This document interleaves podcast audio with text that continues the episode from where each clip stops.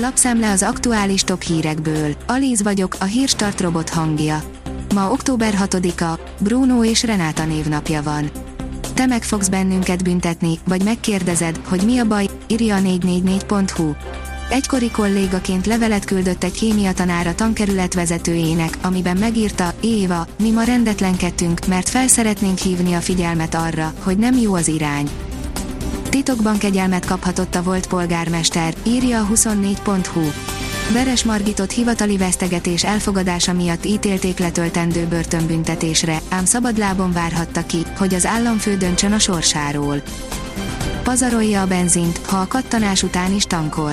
Állítólag több deci üzemanyag is kifolyik az autóból, ha a benzinkútnál a kattanás után is beleerőltet még néhány deci benzint, írja az Infostart. Rég látott Budapest ekkora ellenzéki tüntetést, írja a népszava. A Margit híd elfoglalásától a Kossuth téri zárásig több tízezer ember, diákok, szülők és tanárok álltak ki a magyarországi pedagógusok mellett szerdán. A magyar mezőgazdaság írja, 30 finom, alacsony szénhidrát tartalmú étel, amit a dietetikusok ajánlanak.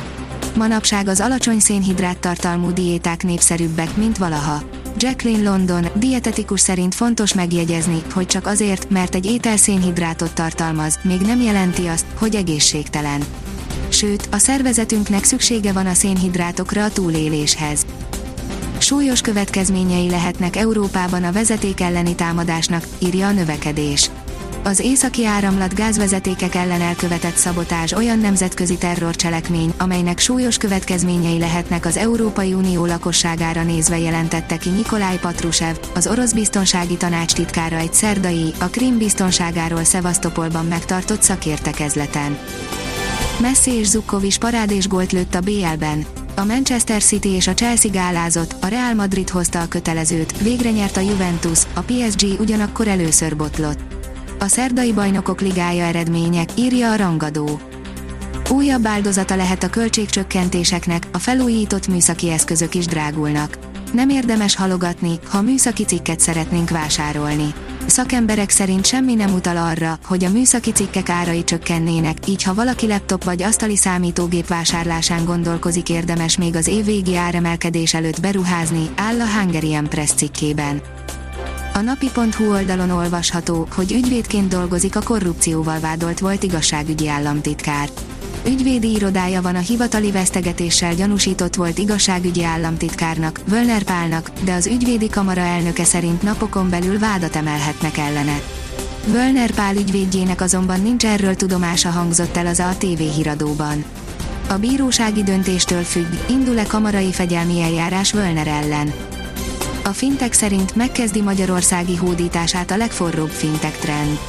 Szép tempóban gyülekeznek a magyar szolgáltatók a BNPL szektorban. Megkérdeztük őket, mivel készülnek a hazai közeg számára. Strasburgi vereséggel kezdett a Falkó, írja a 168.hu.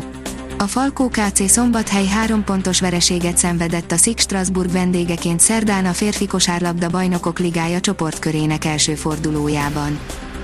Az Eurosport írja, századik BL győzelmét szerezte a Chelsea, Haaland ezúttal kettőt vágott.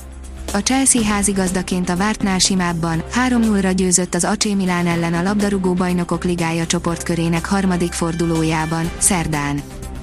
A rangadó szerint látni kell, Guardiola hogyan reagált Haaland góljára. Az edző elmagyarázta, miért cserélte le a szünetben bombaformában játszó csatárát.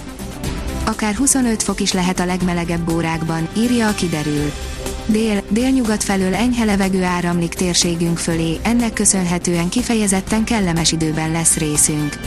Délután helyenként a 25 fokot is elérheti a hőmérséklet. A Hírstart friss lapszemléjét hallotta.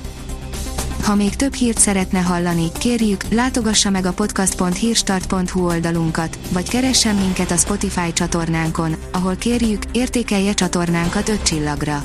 Az elhangzott hírek teljes terjedelemben elérhetőek weboldalunkon is. Köszönjük, hogy minket hallgatott!